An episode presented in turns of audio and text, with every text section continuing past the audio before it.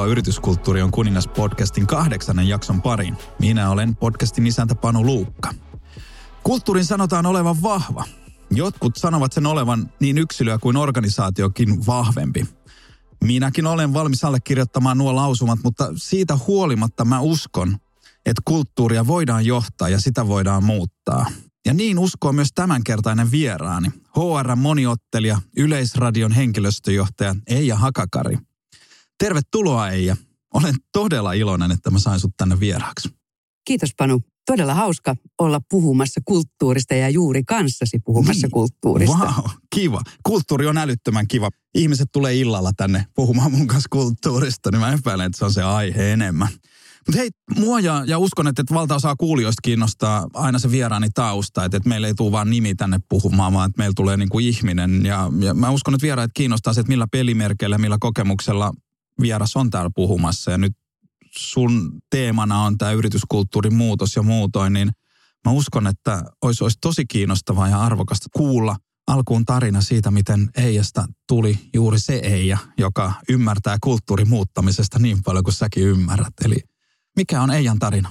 No Eijan tarina tietysti lähtee maalastelon tyttärenä Timanttimaalta Pohjanmaalta.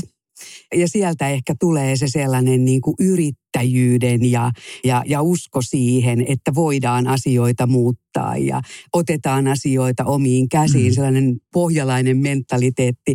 Siellä löytyy säröä, sieltä löytyy temperamenttia, mutta sitten sieltä löytyy ehkä sitä sellaista myöskin yrittäjyyden. Ja, ja, ja se on jotenkin ollut ehkä se sellainen yksi nuora siinä matkalla, että kun on lähtenyt rakentamaan sitä omaa tekemistänsä. Mm. Mä oon tykännyt aina tehdä asioita ihmisten kanssa ja, ja jossain vaiheessa varmaan tuossa matkan varrella, taisi olla kun olin KPMGn henkilöstöjohtaja, niin, niin, niin muistan, että siellä tuli sellainen vahva kokemus siitä, että asiantuntijaorganisaatiolla ei oikeastaan ole mitään muuta myytävää kuin se henkilöstö mm. ja henkilöstön osaaminen, kyky palvella asiakkaita – ja, ja siellä mä muistan jossain kokouksessa hämmentyneenä todenneen, kun puhuttiin paljon numeroista, että ymmärretäänkö me, että näiden numeroiden takana on ihmiset. Mm.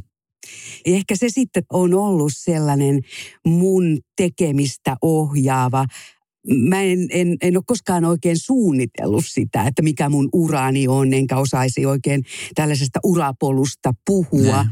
vaan se on ollut ehkä niin kuin tällaista onko se nyt sitten ollut etsimismatkaa sille, että mikä tekeminen olisi merkityksellistä, miten saadaan asioita aikaiseksi. Mm. Ja, ja mä oon niin kuin osin ajautunut välillä, osin itse innokkaana hypännyt sellaisiin muutostilanteisiin. Joo ja muutokseen menemiseen, niin, niin siihen on ehkä sitten vähän tullut sitä sellaista, kun sä oot riittävän monta muutosprosessia, aika rajuakin vienyt mm. läpi tai ollut mukana, niin sehän on myöskin vähän koukuttavaa. Adrenaliinit on, on, on veressä. Ja, ja sitten kun sitä katsoo täältä henkilöstöjohtajan näkökulmasta, jota mä suurimman osan urastani on ollut, niin silloin siellä on aina, sä näet niitä ihmisissä tapahtuvia mm. muutoksia. Ja se on mun mielestä tosi jotenkin tärkeää, että mikään liiketoiminta, mikään asia ei muutu, jos ei yksittäisessä ihmisessä ja sitä kautta siinä organisaatiossa mm. tapahdu. Niin se on kuljettanut, mä menin Rautaruukille vuonna 2008 varmaan moni muistaa, ja muistat Panu sinäkin, 2008 Lehman Brothers ja, mm. ja maailman terästeollisuus ajoi päin seinää. Okay mä olin vasta valittu rautaruukkilainen ja, ja innolla lähden, lähden siellä rakentamaan. Puhutaan kasvun vaiheesta, puhuttiin hitsaripulasta ja sitten yhtäkkiä kuukaudessa maailma muuttui toisenlaiseksi. Eli se ajatus siitä, että, että sä olisit rakentamassa vain tietyn tyyppistä, vaikka luomassa vaan kasvua, ja ei pidä paikkansa, vaikka sitä haluaisit suunnitellakin, koska sitten se organisaation tilanne yhtäkkiä muuttuu ihan totaalisesti. Mm-hmm. Ja oltiinkin aivan toisenlaisessa tilanteessa kuin se, ja. mihin esimerkiksi mua oli rekrytoitu. Ja. ja nämä on ollut ehkä niitä sellaisia kasvun paikkoja. Kiinassa, meidän perhe asui siellä 5-6 vuotta. Kiinassa sen näkeminen, että sähköpostilla ei voi johtaa Kiinassakaan. Il- Kiinassakaan. ja että, että, että kuinka iso kielen ja yhteisen kommunikoinnin merkitys on. Ja, ja sitten 2014 Finnairin muutosprosessiin mukaan pääseminen ja, ja, ja siinä niin kuin sen näkeminen, että miten kasvuyritystä luodaan ja minkälaisia on. Nämä on ollut ehkä niitä mm. sellaisia mukaan tarttuneita asioita, joita nyt sitten tässä uudessa tehtävässä maistelen. Kysyit multa, että miten on rakentunut se Eija, mm. joka nyt on, mä toivon, että mun matka jatkuu niin, edelleen. Kyllä. Ja sellainen oppimisen into on olemassa. Siksi tänään Panusunkin kanssa mm. tässä istun, koska tykkään pohtia asioita ja tykkään nähdä niitä konkreettisesti tapahtuvan ihmisten kautta. Tämä oli hauska, miten sä kuvasit tätä sun, sun tarinaa. Niin milloin sä sanoit, että sä vähän niin kuin, että et ole suunnitellut uraasi, mutta jossain kohtaa sä sitten löysit itse henkilöstöjohtajan paikalta, niin miten se tapahtui? Että oliko se niin kuin, hait sä sinne, oliko se tietoinen valinta vai että jotain pitää tehdä, niin mulle se ainakin kävi niin kuin musta tuli henkilöstöjohtaja. Että mä, mä yl, kuvittelin ymmärtäväni jotain ihmisistä, mitä muuta en osannut tehdä, niin HR, mutta miten sulla? No, no tuota niin, niin kyllä mä sitä ehkä ihan oikeasti suunnittelin, kun, kun opiskelemaan lähdin. Niin, niin tavallaan sitä rakensin siitä ehkä siellä opinnoissa. Joo. Eihän mulla ollut aavistustakaan, mitä taitoja ja mitä se kyllä. pitää sisällänsä. Ja, ja, ja tässä voi sulle ehkä kertoa, että siis mun ensimmäinen työpaikka, kun olin valmistunut kasvatustieteiden maisteriksi ja lukenut erilaisia aineita siinä, niin, niin oli, oli Vaasan kaupungilla perhehuolto-osastolla – 23-vuotiaana, 24-vuotiaana yhden yhdeksän kuukautta ottamassa lapsia huostaan. Ja sen okay. kokemuksen jälkeen no, mikään työ ei ole ollut niin vaativaa ja. ja niin raskasta, että se oli yksi niistä askelmista, että kyllä mä sitten näin sen henkilöstö, henkilöstön kehittämisen ja, ja, ja sitä kautta hakeuduin. Ja. ja sitten yksi kaunis päivä huomasin olevani henkilöstöjohtaja ja, ja jokainen yritys, jossa on ollut, on ollut eri toimialaa ja, ja vaikka ne asiat on ollut hyvin paljon samanlaisia, mm. niin, niin tämän työn kiehtovuusta on osin se, että eri toimialat ja eri markkinatilanteet, kasvetaanko, muututaanko – ollaanko pienempiä, suurempia, yeah. vaikuttaa siihen, siihen niin kuin, minkälaiset asiat henkilöstöjohtajan pöydällä on ja, ja miten se strategia, mikä se yrityksen strategia on, niin se ohjaa sitä henkilöstöjohtajan työtä ja, ja siellä on mielenkiintoisia seikkailuja matkalla. on eikä ihan niitä pienempiä niin kuin Suomen mittakaavassa. Että onhan tuossa niin jo joita nostit esiin, että Rautaruukkia ja Finnairia ja KPMGtä ja sitten olet ollut perustamassa yrityksenkin siinä välissä ja niin, kun sitten, sitten tuota, niin, niin, niin, niin, mies tuli yksi päivä kotiin, että hän on saanut just uuden nimityksen. Ja siinä onnittelen, onneksi olkoon, että et, et, et nyt saanut myyntialue, aluejohtajaksi nimityksen. Ja, ja sitten tavallaan se jatkettiin perheen lounasta – kunnes hän sitten kertoi, että asemapaikka on Shanghai. Helsingin sijaan. Ai, ai niin. Ai niin, tämä pieni, pieni asia tässä. E, ja siinä vaiheessa sitten päädyttiin siihen, että kyllä me sitten lähdetään koko perhe Joo. Joo. Kiinaan. Ja, ja ystävättäreni Haagrenin Annen kanssa sitten perustettiin Virvo, joka, joka tarjoaa niin kuin tällaisia interim HR-palveluja Joo. yrityksille. Se oli meidän mielestä niin kuin hyvä idea, että miksi ei myöskin pienissä yrityksissä Kyllä, voisi tehdä nimenomaan. ja tuoda tavallaan sitä ammattitaitoa ehkä erilaisiin Joo. tilanteisiin. Ja no sitten mä siellä Kiinaan menin ja, ja, ja, ja siellä sitten äh, huomasin, että, että siellä oli äh, kysyntää, kysyntää myöskin tälle henkilöstö johtamiselle. Sehän oli Kiinassa 2003 aika lailla uusia asioita, mitä, mitä HR-rooli on, mitä hyvä johtaminen on ja sitten tuon oman yrityksen piikkiin tein sitten siellä Kiinassa viitisen mm. vuotta erilaisia tosi mielenkiintoisia projekteja, jossa kyllä oppi olemaan aika nöyrä. Että, että tavallaan niin kuin jos, jos ö, ke, omalla kielellä omassa maassa tekee niin kuin HR-asiaa, niin, niin silloin sulla on vielä kohtuullisen paljon etuja puolella, mutta uudessa kulttuurissa – jossa kieli on tuntematonta, ihmisten toimintatavat mm. ja kulttuuri, mm. niin sitten kun sä lähdet miettimään, että mikä se työkulttuuri on, Joo.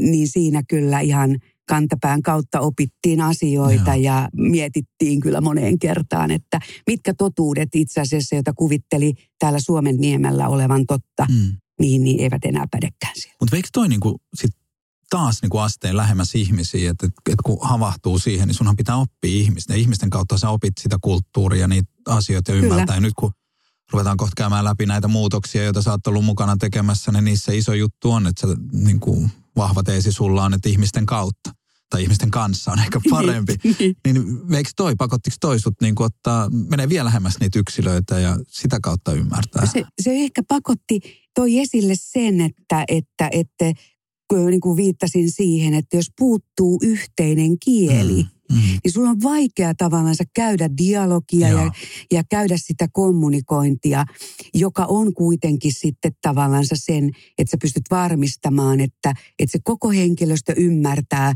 minne me olemme menossa, mitä meiltä odotetaan. Mm. Ni, niin se ehkä toi sen vahvasti esille ja sitten minä onneton sitten yhtenä yhden vuoden siellä Tsiatongin yliopiston penkillä istuin ja, ja opiskelin kiinan kieltä. No, ö, auttava kiinan kielen taitohan siitä mukaan tuli, hmm. mutta ehkä sitten sen kielellisyyden kautta kuitenkin Kiinan merkkikieli yeah. oppi ymmärtämään merkityksellisyyttä yeah. ja, ja sitä kautta ehkä piirun verran sitä, yeah. sitä kulttuuria. Kyllä se sen vahvisti, yeah. että ellet sä ymmärrä ihmisten toimintakulttuuria, ellet sä pysty kommunikoimaan myöskin niitä pieniä vivahteita – siinä on aavistuksen haaste. Kyllä ky, siinä on.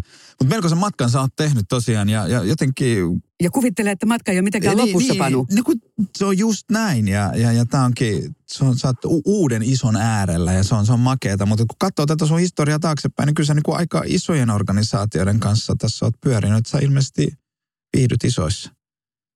Mä viihdyn merkityksellisessä työssä. Sä viihdyt merkityksellisessä. Niin, Joo. ja, ja se, se, mä en niinkään katsonut niin kuin sitä koko lukua, mm. että et, et, et ne on ollut äärettömän, teollisuusyritykset on äärettömän kiehtovia, sieltä tulee kansainvälisyyttä. Ää, ja, ja sitten kysymys on aina, että et, et eihän yksi ihminen mm. ei saa aikaan yhtään mm. mitään. Tavallaan ei. isossa yrityksessä se on ehkä sellainen pakotettu oppiminen myöskin siihen, että, että asiat tapahtuu, jos sä saat muut mukaasi.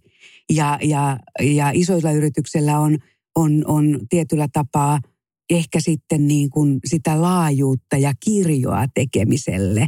Että jokaisessa on, on, on nähnyt, että sillä omalla työllä on, mm. on, on pystynyt olemaan mukana rakentamassa ää, sitä seuraavaa yrityksen vaihetta tai, tai, tai jotain uusia elementtejä.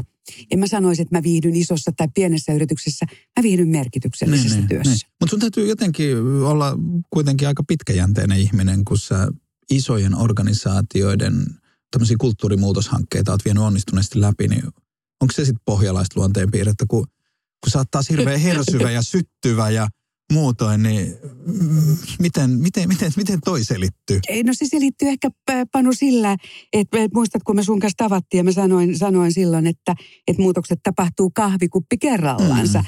Että, että, että se tavoite, mitä, mitä yrityksellä on, se täytyy toki olla tosi kirkas. Mm. Että nyt me halutaan kasvaa tai me halutaan muuttua tähän suuntaan. Mm. Tämä on meidän pääpainopistealue. Mutta sinne edetään pienin askelein. Mm. Ja, ja jotenkin niin kuin se motivaatio sille tiimille ja johtoryhmälle yhdessä täytyy löytyä siitä, että sitä onnistumista ei katsota vaan pelkästään pitkään tähtäimeen, eikä pelkästään siihen seuraavaan kvartaaliin, mm. vaan että yritetään rakentaa sellaista kestävää niin kuin maratonmatkaa, yeah. joka pitää sisällänsä onnistumisia, ja, ja, ja tavallaan pysähtymisiä, myöskin pieniä hetkiä. Tuo on, tuo on älyttömän tärkeä just tuo niin pysähtyminen ja se, että, että, että koska tosiaan usea muutosmatka tuntuu niin isolta ja pitkältä, että me uuvutaan kun katsotaan sitä, niin kuin mitä meidän pitäisi saavuttaa, mutta et heti kun se taas, mikä tämä vanha sanonta elefantin syömisestäkin on, että kai sekin niin. syödään pala kerrallaan, niin tuossa on nyt se sama, mutta mulle oli tosin pysäyttävä, mä oon tässä 10-20 vuotta kohta näitä niin kuin yrityskulttuurijuttuja tehnyt, mutta tosiaan kun tavattiin ja kun sä kiteytit sen muutoksen, just kun puhuttiin näistä muutosten massiivisuudesta, niin, niin sä kiteytit sen siihen, että se niin kuin muutos, kulttuuri muuttuu kahvikuppi kerrallaan, niin se on vaan jotenkin ton kun me johtajat ja te johtajat ja HR-ihmiset, että et ton kun muistaa, niin siinä on just kyse siitä, niin kuin, että ne on mikrotason muutoksia.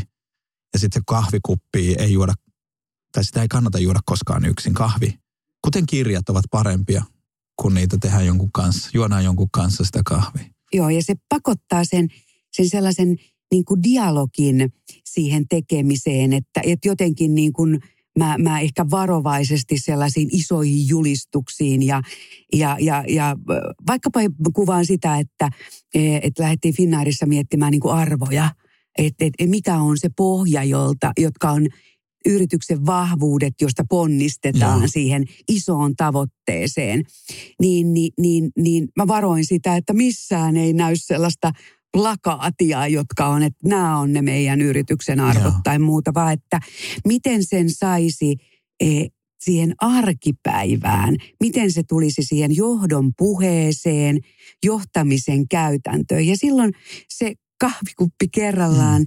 on, on, on siihen aika hyvä työväline, koska sä voit aina kysyä sen, että, että no miten sinun mielestäsi. Joo ja, ja, ja siitä syntyy dialogi, Kyllä. joka rakentaa sille polulle matkaa.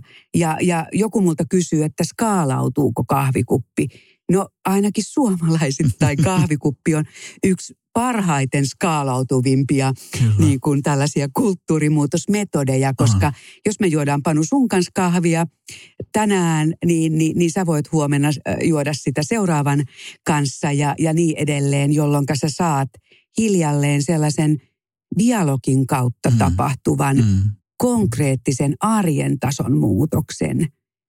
Toki näissä kaikissa on, että kahviaan ei vain juoda sen takia, että kahvi maistuu hyvältä. Mm. Vaan että me rakennetaan jotain, me haetaan eväitä siitä ja me kuljetaan siihen kirkkaaseen tavoitteeseen. Kyllä mutta pienin askel. Joo, mutta mut tässä on just se niin kuin tärkeä juttu, että se tavoite täytyy olla selkeä. Se täytyy olla tosi selkeä. Ja, ja, ja sitten me otetaan niitä pieniä askelia. Me ei voida ottaa sitä mieletön, me ei voida harpata kulttuurimuutoksessa, niin kuin, että, että me ollaan nyt tänään niin kuin epäluottamuskulttuuri ja hierarkkinen kulttuuri, niin huomenna me ollaan jollain ilmoituksella ketterä ja luottamuskulttuuri, vaan se edellyttää pieniä toistettavia askelia. Mutta se tavoite täytyy olla koko ajan selvä.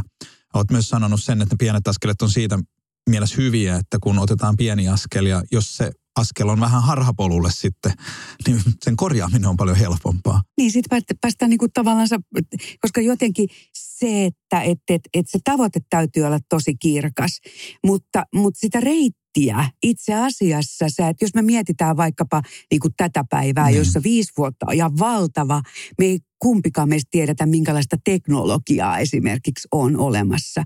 Mutta me halutaan, että meidän yritys tavallansa niin kuin merkityksellisyydessään tekee tätä Kyllä. tehtävää.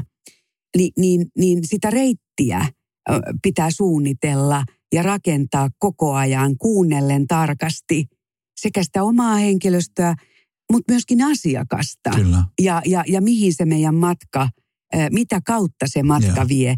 Joskus täytyy tehdä ehkä pidempi reitti. Sä sanoit sanan luottamuksen rakentaminen, joka on mun mielestä yksi niitä kulttuurin mm. rakentamisen kulmakiviä. Siihen ei ole oikopolku. Si- siitä joskus joutuu tekemään vähän pidemmän matkan, Kyllä. joka ehdottomasti kannattaa tehdä, koska niin kuin luottamuksen kulttuuri syntyy konkreettisista tekemisistä – konkreettisten asioiden läpikäymisestä ja siitä dialogin ää, ylläpitämisestä, joka perustuu ihmisen arvostamiseen. Kyllä. Se vie aikaa, mutta se on mun mielestä hyvin käytettyä aikaa, koska ilman luottamusta niin ei, ei, ei se matka kyllä etene. Organisaation näkökulmasta luottamus on se, se on sekä se liima, että sitten se on se polttoaine. Kyllä, että jos, kyllä. Että se, on, se on niin keskeinen niin kuin elementti, että, että kaikki toimenpiteet, mitä, minkälaisessa kulttuurissa tahansa rakennetaan, niin se on niin kuin, jos yksi asia on niin kuin yhteinen menestyvän kulttuurin niin kuin juttu, niin se on, se on se luottamus. Kyllä. Ja, ja, ja se on hirveän helppo sanoa, se on helppo sana, mutta se vaatii aika paljon. Se vaatii aika monta niitä kahvikupillisia. Kyllä, se vaatii, eten, etenkin jos taas niin kuin lähdetään niin kuin jostain, että jos sitä ei ole – jos sitä ei ole, niin, niin, niin silloin sitä täytyy rakentaa. Ja joskus on, on puhunut siitäkin, että, että kun kulttuuria muutetaan tai halutaan, halutaan siihen tavoitteeseen päästä, mm. niin useinhan siellä on esteitä matkan varrella. Ja, ja mä oon puhunut tällaisista pieniä, pieniä kiviä polun varrella, niin, niin, niin ne on itse asiassa sen johtamisen ja muutoksen eteenpäin viemisen kannalta hyviä, että me löydetään ne pienet kivet polulta ja voidaan niitä poistaa niin, että konkreettisesti näkyy, että me tarkoitetaan oikeasti sitä, Kyllä. että me halutaan luoda edellytykset sille onnistumiselle. Ja jos joku tiimissä kokee, että nyt meillä niin kuin nämä asiat ei ole kunnossa tai mun, mun työtä hankaloittaa huonot työvälineet, huono työympäristö, joku sellainen pienempi, niin mieluummin mä johtajana oon, oon varmistamassa, että ne pienet asiat on kaikki pois pöydältä, että me voidaan keskittyä siihen isoon tavoitteeseen ja, ja siihen, mikä meidän onnistumista kyllä. ohjaa. Joo, kyllä. Palataan hetkeksi vielä Eijaan. Mm-hmm. mm-hmm. Mitä pahaa nyt on Ei, vaan siis siihen, että, että, että tässä syksyllä 2019 sait kutsun Yleisradion henkilöstöjohtajaksi mikä siinä tarinassa vetos ja, ja mikä oli se niin kuin toimeksianto, mikä sulle tuli? Käytiin hyviä keskusteluja nykyisen esimieheni Merja Yläanttilan kanssa, joka oli vuotta aikaisemmin aloittanut Joo. Yleisradion toimitusjohtajana. Ja oli yksi kerta sitten, oltiin Merjan kanssa puhuttu henkilöstöön liittyvistä asioista ja kulttuuriin liittyvistä asioista ja, ja mietiskelty sitten vähän sitä asiaa yhdessä. Ja sitten mä olin yhdessä tilaisuudessa, jossa Merja oli puhumassa. Mun vierellä istui mun kollega ja hän sitten kesken Merjan puheen tönäsi mua ja sanoi, että Eija, Merjahan puhuu ihan samoilla sanoilla kuin sinä. Mm. Jolloin minä nielaisin. Mm. Jaha. ja, ja, ja, ja, ja tavallaan se sitten johti toiseen Jaa. keskusteluun. Keskusteluun ja Yleen tarinassa mua kiehtoo työn merkityksellisyys. Mm. Sen vaikuttavuus siihen, että miten me voidaan edistää suomalaista yhteiskuntaa, suomalaista kulttuuria, miten me voidaan olla rakentamassa sellaisia osia Ylen kautta, mm. jotka vahvistaa suomalaista elämää täällä ja päästä mukaan luovan työn taloon mm.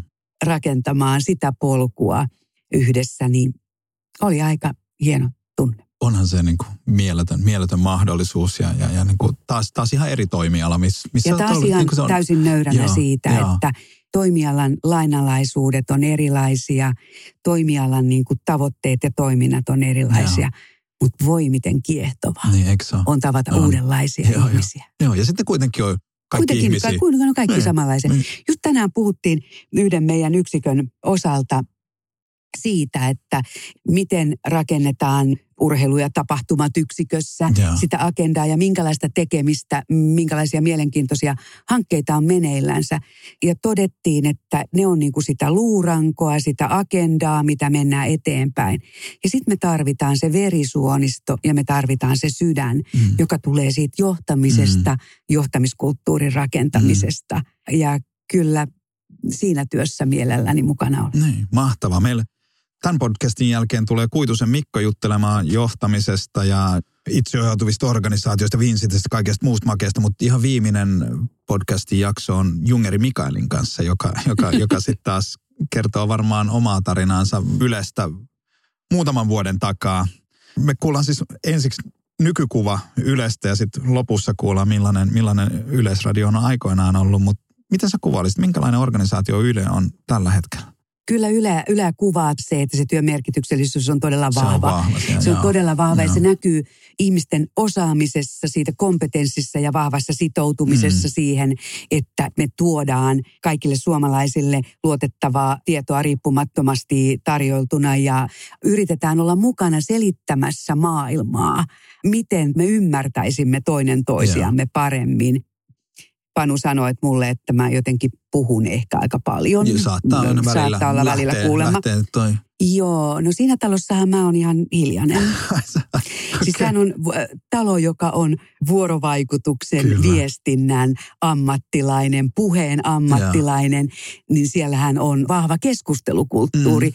jota minä tietysti niin kuin tähdet silmissä ja. katselen, koska olen puhunut aina dialogin puolesta ja insinööritaloissa olleena, niin joskus ehkä sitä dialogia on täytynyt vähän vauhdittaa onneksi mulla on kotona tällainen diplomi-insinööri mies, joka on koti-insinööri, jonka kanssa on voinut opetella, opetella asioita. Niin tuolla ehkä enemmän, että siellä on paljon viestinnän ammattilaisuutta, joka on mun mielestä voimavara, ja. koska jos me puhutaan tulevaisuuden johtamisesta, niin johtajan viestintätaidot, se kyky maalata se kirkas polku, kirkas kuva ja. siihen, minne ollaan menossa, käydä sitä dialogia, olla fasilitoimassa, niin nämä on niitä taitoja, Kyllä. joita mä paljon näen Joo. Ylellä ja Joo. Ylen, Ylen sisällä olevassa tekemisessä. Niin, puhetta riittää ja, ja Puhetta ja tekoja riittää, ja, merkitystä ja riittää. Joo, joo. joo se, on, se, on, se on aina tuommoisissa niin organisaatioissa, joita ohjaa hirveän vahva merkitys ja, ja niin kuin vahva tahtotila. Ja teilläkin on journalistinen etiikka on hyvin vahva ja kaikki kyllä, tämä. Niin kyllä. Niin siinä sitten varmaan tunteetkin roiskuu, että kun ollaan jotain tiettyä mieltä ja halutaan edistää ja tehdä sitä laadukasta journalismia ja sit nyt tämän hetken Joo. maailmassa niin pitääkin tehdä nopeasti ja, ja kaikkea muuta, niin siellä varmaan myös välillä kolisee. No varmaan, niin kuin, varmaan tunteita on Joo. ja tunteethan on aina, ilman tunteitahan ei tapahdu mitään. Ei tapahdu. Mun entinen kollegani eh, Laura totesi kerran, että mikään ei muutu, ellei kukaan suutu. Ja, ja, ja totta kai täytyy hakea sitä, sitä erilaisten näkökulmien kautta tulevaa. Joo. Ja mun mielestä tunteet organisaatiossa on tietyllä tapaa myöskin se voimavara, jonka kautta se halu hyvään, mm. se halu parempaan mm. Mm. on sellainen, jota myöskin ne tunteet ruokkii. Kyllä, kyllä. Mutta kyllä mä luulen, että siellä, siellä kyllä iloräiskyy ehkä enemmän siinä tekemisessä. Joo. Se sellainen tekemisen palo, se halu hyvään, halu parempaan. Kyllä, joo. Ja sitten organisaation tehtävänä on mahdollistaa se, että, että ne ihmiset pystyy tekemään parempaa ja muuta. Kyllä, kyllä. Ja, ja tavallaan niin kuin se, mitä me käydään sisällä keskustelua just tällä hetkellä, kun mietitään meidän strategiaa ja niitä painopisteitä tulevaan, että mikä on se työyhteisön organisaatiokulttuuri, joka meitä mielessä Kyllä. mahdollista, mikä auttaa meitä onnistumaan tulevaisuudessa ja, ja minkälaisia valmiuksia, minkälaisia toimintatapoja, mm. rakenteita – me tarvitaan ja, ja, ja se on äärettömän mm. kiehtovaa tehdä ja kuulla. Mä en ole koskaan oikein tykännyt näistä trendeistä tai jostain muotisanoista, okay. vaan mun mielestä se ilo tulee jotenkin siitä, että organisaatio rakentaa oman näköistänsä, oman tehtävänsä suorittamiseen sopivaa kulttuuria. Kyllä. Ja jossa ihmiset on vahvasti keskiössä ja, ja luovat omalta osaltaan sitä. Mm. Iso juttuhan on just se, että, että niin kuin ajatellaan tai jotkut ajattelevat harhaisesti, että kopioidaan joku kulttuuri ja että, että, että, että nyt tuossa on Futurizing kulttuuri tai Vincitin tai Pipelifein tai Linnanmäen kulttuuri, että hei mä otan tonne, että se sopisi meille, mutta kun sehän ei ole kopioitavissa ja se, että kulttuuri, kun se on, se on konteksti, tekemis, aikasidonnainen, niin se on tosi niin kuin herkkä, että, mikä tällä hetkellä ja mikä se oikeasti se kulttuuri sopii mihinkin organisaatioon. Ju, juuri näin, ja mä näkisin, että, että itse asiassa se kulttuuri, työorganisaatiokulttuuri voi olla sen yrityksen niin kuin kilpailuetu, mm. jota ei todellakaan voi kopioida ei. eikä matkia. Ja varmaan esimerkiksi tuolla lentoyhtiömaailmassa voi sanoa, että lentokoneet on samanlaisia ja siellä on paljon yhtäläisiä toimintatapoja. Mm. Se on hyvin ohjattu ja normitettu liiketoiminta – mutta se ero, mikä tulee, on siellä organisaation sisällä olevasta mm. kulttuurista ja siitä, miten asiakas on keskiössä, miten pystytään sisäisesti luomaan kulttuuri, joka tukee Kyllä. asiakkuutta. Ja siitä tulee kilpailuetu palveluyrityksissä ja mä väittäisin, että siitä on kilpailueduksi kyllä ihan millä toimialalla tahansa. Mä oon hyvin samaa mieltä. Tästäkään päästy riitelemään. Olisi mun se siisti saada aikaan riita. Mä en ole vielä yhtään no, niin riitaa no, saanut ehkä aika. sä et pohjalaisen kanssa haluakaan riitaa Se voi itse asiassa mm. kyllä olla. Että tota, tämä on ihan parempi vai mennään myötäkarvaan. Hei, Tämä on tämmöinen helppo, helppo kysymys. Ollaan jo kulttuurisana tiputettu monta kertaa, mutta että mua kiinnostaa aina, aina kuulla se, että, että, että miten ihmiset määrittää kulttuuriin. Niin miten sä ja miten sä määrittäisit yrityskulttuurin? Mitä se tarkoittaa sulle? Nyt mä yksinkertaistan, että yksinkertaisesti se, että mikä siellä organisaatiossa, jos sä kysyt siellä, mm. että kerro mulle sun työstä. Mm. Mistä siellä puhutaan? Mitä asioita pidetään tärkeinä? Mm. Mitä kuuluu ja näkyy siinä toimintatavassa? Mm. Niin sieltä se kulttuuri syntyy. Kyllä. Käydäänkö dialogia? Toimitaanko yhteistyössä? Onko johto ja henkilöstö niin yhdessä saman puheen äärellä vai puhutaanko me mm. siilomaisesti. Mm. Äärettömän mielenkiintoista, kun menee uuteen organisaatioon, niin, niin sähän väistämättä törmäät sellaisiin asioihin, joita muut ei ehkä siellä organisaatiossa näekään. Mm. Ja se tulee kyllä siitä ihan tällainen yksinkertainen kysymys, että – kerro mikä sun mielestä sun työssä on tärkeää tai mm. miten sä kuvailisit meidän organisaatiota, niin kyllä sanat, puheet kertoo paljon. Se rakenne, struktuurit, nämä tällaiset, mitkä on niin, kuin, mm. niin, kuin niin sanottuja pyhiä asioita. Kyllä, kyllä. Niin kyllä ne antaa viitteitä siitä. Joo, joo. Tuo oli älyttömän niin kuin mun mielestä hienosti sanottu se, että se ikään kuin, että onko ne työntekijöiden ja johdon puheet, onko ne synkronista tai onko ne niin kuin, että puhuuko samasta asiasta ja muuta. Ja nyt, nyt kun sä oot, sä oot nyt ollut jonkin aikaa tuossa Ylellä ja sulla on ne tuoreet silmät ollut, niin, niin miltä se näyttäytyy se Ylen kulttuuri sun silmiin? Kyllä ehkä se, mikä mä oon todennut siellä ääneen, että merkityksellisyys, sitoutuminen, vahva palo ja ammatillisuus ei ehkä näy kaikki samalla räiskeellä ja intohimolla ulospäin Joo. kuin mitä talo sisällä Joo. on. Että työyhteisönä äärettömän hyvä paikka tehdä luovaa työtä, mm. turvallinen Joo. johtamiskulttuurissaan. Että ihmiselle annetaan tilaa okay. ja ihmisistä me halutaan tehdä yhdessä asioita. Se on ehkä sellainen, Joo. jota en, en, en ulkoapäin ihan samalla tavalla nähty hyvin välitön kuin. Okay. Tuliko se niin kuin silleen tuoreen silmin, kun katsoi, niin tuleeko se semmoisia, että, niin kuin, että miksi, että hyvät ihmiset, että miksi te toimitte näin? Ja sitten vastaus on, niin kuin ollaan aina näin toimittu. Oletko semmoisia?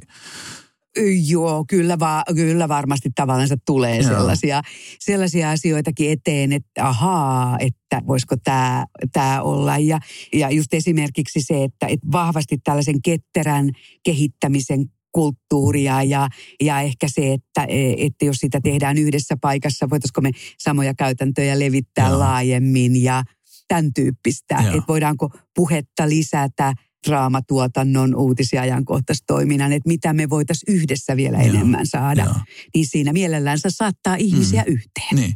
Ja nyt kun ne sun havainnot niin kuin siitä kulttuurista, että siellä on tosiaan se merkitys ja tehdään yhdessä ja sitoutuneesti ja dialogisesti, niin eikö se ole aika lähellä varmaan se tavoitekulttuuri kuvattuna, mitä te nyt myös tavoittelette ja nyt te haluatte vahvistaa näitä teemoja? Me halutaan vahvistaa ja nyt me halutaan kuulla yleläisiä, että mitkä on niitä asioita, jotka mahdollistaa teen, että puhutaan vaikkapa johtamisesta, Joo. niin jälleen kerran se, että ei ole olemassa niin kuin mallia, joka me tuotaisi tuon yritykseen, vaan siinä haluan mieluusti niin kuin – olla mukana rakentamassa meidän strategiaa ja puhumassa meidän ihmisten kanssa, että mitkä on niitä asioita, jotka varmistaa, että me ymmärrämme toisiamme, me pystymme kommunikoimaan talosta ulos ja sisään yeah. yhtä vahvasti.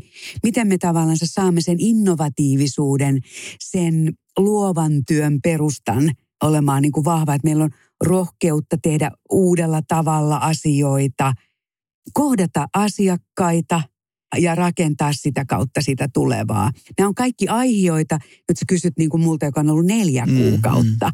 Mm. Ja niin kuin puhuttiin, että tämä on maratonia ja, ja, ja me rakennetaan sitä pienistä asioista. Mutta jos mä palaan vaikka siihen, että, että miten mä näen niin kuin henkilöstöjohtajan roolin, niin kaikki se, mitä tehdään yrityksessä, lähtee siitä yrityksen tarkoituksesta ja strategiasta. Ja, ja silloin niin kuin se kiinnittyy niihin meidän strategisiin painopistealueisiin. Joo. Tai vaikkapa siihen, että, että totta kai niin kuin luottamuksen rakentaminen ja me halutaan olla se, johon suomalaiset luottaa. Mm. No mitä asioita me voidaan vahvistaa meidän tekemisessä, että näin käy ja mitä osaamista se meiltä edellyttää, Joo. minkälaista me rakennetaan sinne sisällä, niin kaikki lähtee siitä, että meillä on yhteinen agenda. Ei ole olemassa erillistä kulttuuriagendaa mm, tai, tai erillistä HR-agendaa joo. Irti strategiasta joo. ja irti ihmisistä. Tämä on se liima. Joo, ja se on tosi tärkeää ymmärtää se, että, että, että mä toistan sitä tämän podcastin aikana ja mä tuun toistaa sitä podcastin jälkeenkin, että, että se kulttuurihan on vaan työkalu. Siis se on työkalu. Kulttuurilla ei ole itseisarvoa, mutta mut se linkittyy siihen, miksi se organisaatio on olemassa ja minne se on menossa ja mitä se haluaa saavuttaa. Että se ikään kuin Joo. sen tehtävänä on luoda ne edellytykset, että se toteutuu se kaikki. Niin, se on mahdollista. Niin. mahdollista. Ja, ja sitten tässä on niin kuin se, että organisaatiossahan on aina olemassa mm. kulttuuri. Niin on. Sitten on kysymys siitä, mm. että, että onko se sellainen kulttuuri, joka auttaa meitä onnistumaan. Kyllä. Ja jos näin ei ole, niin mitä me voidaan tehdä, mitä johto voi tehdä, miten, miten me voidaan luoda sellaisia rakenteita, mm. toimintatapoja, käytäntöjä, jotka vie meitä oikeaan suuntaan. Kulttuuri on aina olemassa. Kyllä, kyllä. Ja pelisäännöt, jos ei niitä ole yhdessä mietitty, niin ne on aina jonkun rakentama. Ja, ja se, että rakentaako ne meitä siihen, siihen onnistumiseen. Mä oon tämänkin joskus ehkä todennut, saattanut Panu sanoa sullekin, että mä en usko, että, että, kukaan tulee aamulla töihin ajatellen, miten tänään niin kuin epäonnistuisin, että miten niin kuin tekisi tästä päivästä niin kuin päivän, jolloin mikään ei sujunut, mm. sujunut, vaan kyllä vaan jokainen lähtee sinne työpaikalle ajatuksella, että, että mä haluan tänään saada aikaan sen Kyllä. ja mä haluan onnistua. Mm. Mä haluan tulla huomatuksi, kuulluksi, nähdyksi mm. sen työni kautta. Ja Kyllä. mä haluan tuntea, että joku on huomannut, että tämä meni tänään aika hyvin. Yeah. Ja silloin se usko siihen, se ihmiskuva, että ihmiset itse asiassa todellakin haluaa onnistua, mm. niin se on johdolle aikamoinen niin kuin mandaatti, että miten me varmistetaan, että jokaisella on mahdollisuus tänään onnistua. Kyllä, ja, ja tuossa on just se iso juttu johtamisen kulttuurin näkökulmasta, että, että kun me lähdetään liikkeelle siitä, että ihmiset haluaa tehdä työnsä hyvin, ne haluaa onnistua ja ymmärretään myös, että ne haluaa tosiaan tulla huomatuksi, kuulluksi, nähdyksi. Niin sitten jos sitä ei tapahdu, jos et sä, kukaan ei huomaa, että sä yritit vähän enemmän, sä teit hyvin, sä teit parhaasi ja kukaan ei koskaan huomaa sitä, niin sitten jossain mm. kohtaa se taso rupeaa laskemaan ja muuta ja sitten me ollaan siinä tilassa, että ei enää kiinnosta, ei nappaa. Mutta se on inhimillinen tragedia ihmiselle, että jos ihminen valuu semmoiseen tilaan, koska niinkin mm-hmm. käy. Mm-hmm. Mutta mut se on niin organisaatiolle se on vielä typerämpää. Koska niin kuin mun näkemyksen mukaan taas se, että, että, että työntekijällehän riittää, palkanmaksun peruste on se, että, että sä tuut paikalle ja teet sen minimin. Ja sillä samalla hinnalla, millä mm-hmm. sä saat sen minimin, niin kun sä johtasit ihmistä hyvin, ilman että sun tarvii investoida siihen mitään muuta kuin aikaa ja huomioon, niin sä saat siitä niin paljon enemmän. Ja niin. se jää monelta mm. organisaatiolta käyttämättä ja ottamatta se enempi niistä ihmisistä. Niin ja itse asiassa tavallaan se ehkä se, että, että ihminen odottaa siltä työ. Mä ehkä kääntäisin sen niin mm. päin, että ihminen itse odottaa siltä työltään enemmän kuin vain sen, sen rahallisen kompensaation, Kyllä, joo, joo. vaan odottaa siltä sitä merkityksellisyyttä ja. ja, tai sitä, että se työ on selkeä, rajainen. Sehän ei tarkoita sitä, että palkalla ei olisi merkitystä, ei, ei, en missään ei, tapauksessa ei. sitä sano. Totta kai niin kuin tavallaan palkalla on merkitystä työlle, mutta se ei ole se ainoa ja organisaatio täytyy miettiä sitä, että mikä on se, joka motivoi Kyllä, ihmistä joo. ja millä tavalla me saadaan niitä rakenteita luotua niin, että jokaisella on mahdollisuus siinä omassa työssään onnistua. Ja usein se sellainen haaleessa vedessä oleminen, sellainen välinpitämättömyys mm, mm. on paljon paljon pahempi asia kuin se, että ette organisaatiossa välillä vaikka vähän räiskyisi. Juuri näin. Ja palautteen Joo. antaminen niin kuin hyvässä tai pahassa, niin mieluummin niin, että sitä palautetta on saatavilla kuin se, että kukaan ei ole koskaan huomaavinaankaan. Mm. Tai, niin se, se, se jo sotii, sanotaanko, ihmisyyttä Kyllä. vastaan. Että ihmisen perus olettamaan, että halu tulla hyväksytyksi, halu tulla ja. ymmärretyksi. Ja halu onnistua. Ja halu niin, onnistua. Niin. Mutta se on tunteet, niin ai että se niin kuin, että me saataisiin suomalaisille työpaikoille lisää tunnetta, niin se olisi, se olisi oikeasti niin kuin siisti. Mutta se, ja sitten tuo apaattisuus tai se hahlea vesi, mistä puhuit, niin siinä lilluminen, niin ne on, ne on niin lähtökohtaisesti, ne on johdon ongelmia, ne on johtamisongelmia, että ihmiset joutuu elää semmoisessa paikassa. Niin, tai siinä on kysymys siitä, että en usko, että johtokaan on silloin kauhean onnellinen, no koska ei. mä en usko, että tulokset on sellaisia ei, kuin mitä ei, ne voisi ei. olla. Ja ehkä se sellainen niin kuin johdon ja henkilöstön yhdessä mm, tekemisen mm, mm. formaatin luominen. Että kyllä aika kaukana varmaan niin kuin on se, että johto voisi olla jotenkin norsunluutornissa. Mm. Että kyllä se tavallaan niin kuin ne konkreettiset asiat tapahtuu siellä ihmisten keskellä. Ja oli se sitten vaikka vaan sellainen, että kysytään, mitä sulle kuuluu. Niin. Ei, ei tarkoita sitä, että, että, että on taas jälleen kerran jotakin ihmeellisiä, massiivisia asioita, vaan ollaan läsnä ja aidosti kuullaan, mitkä niitä huolia ja murheita siellä mahdollisesti on. Ja varmistetaan, että me kaikki ymmärretään, mm. minne me ollaan matkalla ja mikä Kyllä. se mun rooli Joo. siinä Joo. siinä voisi olla. Joo, se on se. Mä oon usein antanut niin best practices, practicenä, miten ikinä sanotaankaan hienosti, niin tämmöisenä niin kuin hyvänä oppina oli, oli tosiaan Outotekin asiantuntijaorganisaatiolla oli aikaisemmin kehityskeskustelussa vaan yksi kysymys. Ja se kysymys oli, että ymmärrätkö sinä, miksi roolisi on olemassa tässä organisaatiossa.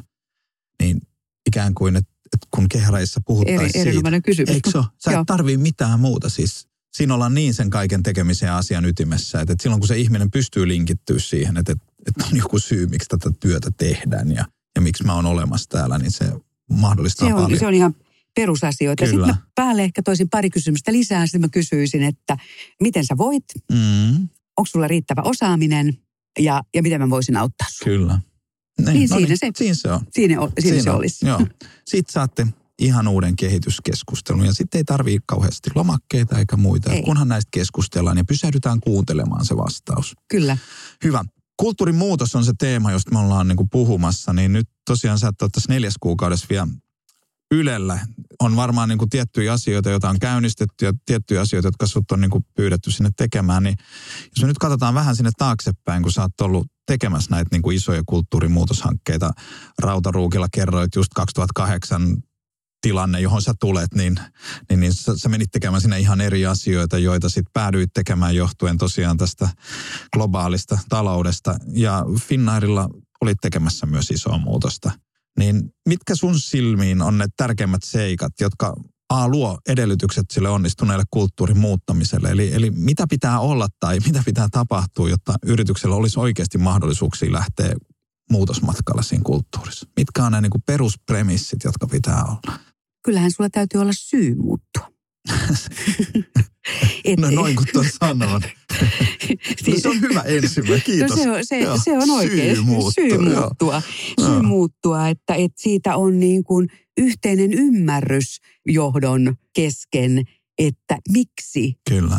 Me lähdetään jotain Joo. toimintatapaa muuttumaan. Ja, ja siinä aika niin kuin tavallaan sanoisin tästä pornorehellistä keskustelua siitä, että mikä se syy, mitä me halutaan muuttaa. Ja, ja, ja se, että, että se tavoite täytyy niin kuin olla. Mä en varmaan ole monta kertaa jo todennut täällä tuon kirkkaan tavoitteen Joo. merkityksen, mutta jotenkin niin kuin ilman sitä, että sä kiinnität sen muutosmatkalla – mä puhun muutoksesta matkana, joka kestää. Kyllä. Niin, niin sun täytyy kiinnittää se johonkin tavoitteeseen. Ja, ja silloin sellainen, että nyt olisi niin kuin nice to have joku tällainen kulttuuriprojekti ja. tai nyt olisi nice to have tällainen, ää, niin ei voisi vähempää kiinnostaa, koska ellei sulla on syy tehdä asioita. Se voi olla yrityksen tuloksentekokyky, se voi olla se, että, että meillä onkin uudenlainen strateginen tavoite – maailma meidän ympärillä on muuttunut, me tarvitaan siihen muutosta, mutta se, että me ymmärretään se lähtien ihan siitä, että johto ja hallitus yhdessä mm. sen ymmärtävät ja sitten sen pohdinta, että no mitä tämä meille käytännössä voisi tarkoittaa. Joo, joo. Eli pitää olla se syy. Sitten pitää, pitää olla, se, syy. se johdon ymmärrys sille myös yhteinen, ja yhteinen ymmärrys. ymmärrys. Ja sitten oli vielä... No sitten se, että no mitä konkretiaa? Mm. Mitä, mitä se voisi konkreettisesti tarkoittaa? Että onko se sitä, että me piirretään vähän, vähän siinä yhdessä sitä kuvaa, että no miltä se hyvä näyttää mm, tyyppisellä, mm. tyyppisellä ajatuksella ja lähdetään miettimään, että mitkä on niitä esteitä. Mä muistan tuolla Finnailla varmaan käytiin keskustelu hyvin pitkäänkin siitä, että mitkä on niitä konkreettisia esteitä, mm. jotka esimerkiksi voisivat hidastaa kasvua tai estää, estää yrityksen kasvua. Ja siihen mun mielestä kannattaa sellaiseen kysymykseen käyttää aika kohtuullisen paljon aikaa, koska kyllä niissä kävi meilläkin varmaan, että, että vaikka niitä oli hienosti pohdittu, mietitty ja aika laajallakin mm. rintamalla – niin aika moneen niihin kuitenkin sitten törmäsi. Kyllä. Eli se, että, että ollaan rehellisiä Joo. siinä tilanteessa, että ajatellaan, että nyt kun meillä on tuo hienokirkas tavoite ja, ja meillä on nyt ihan avainjengi tässä sitä tekemässä, että matkat etenisi ilman, että me mihinkään kompastutaan niin kannattaa silleen ehkä se mm. nokka pitää siinä, äh, siinä niin kuin reitin varrella yeah. vähän mieluummin alaspäin. Yeah. Nöyränä sille, että nähdään ja kuullaan, mitkä ne oikeat asiat on, jotka meitä estää. Joskus on aika raadollistakin tekemistä. Kyllä niiden esteiden poistamiseksi. Ja varmaan se keskustelu on tärkeä myös siitä näkökulmasta, että käännetään se katse myös sisäänpäin. Että hirveän helpostihan aina meidän menestymisen esteethän tulee ulkopuolelta. Siis niin kuin on helppo sanottaa, että, että, johtuu kun maailma muuttuu tai lainsäädäntö muutettiin, niin ne esteethän, että me tunnistetaan ja ajatellaan niitä esteitä myös siitä, että, että mitä meillä on täällä organisaation sisällä. Koska, ja nimenomaan siitä, siitä niin? joo, tästä, näin. tästä nimenomaan niin kuin puhun, että tunnistetaan. Että mä luulen, että, että totta kai on tärkeää tietää, mitä meidän markkinalla Kyllä, tapahtuu, että joo, miten voidaan joo. varautua siihen. Mutta juuri sitten se, että mitä meidän sisällä mm. on niitä esteitä tai mitä meidän sisällä pitäisi olla uudella tavalla. Kyllä. Että me pystytään markkinamuutos tai, tai meidän ympärillä kohiseva muutos Joo. hallitsemaan. Kaikki se, mitä on sisäisesti totta, se näkyy ulospäin. Ja, ja sen takia se sisäisen kulttuurin merkitys on niin Joo. vahva, koska jos sä haluat esimerkiksi yrityksen brändiä muuttaa, mm.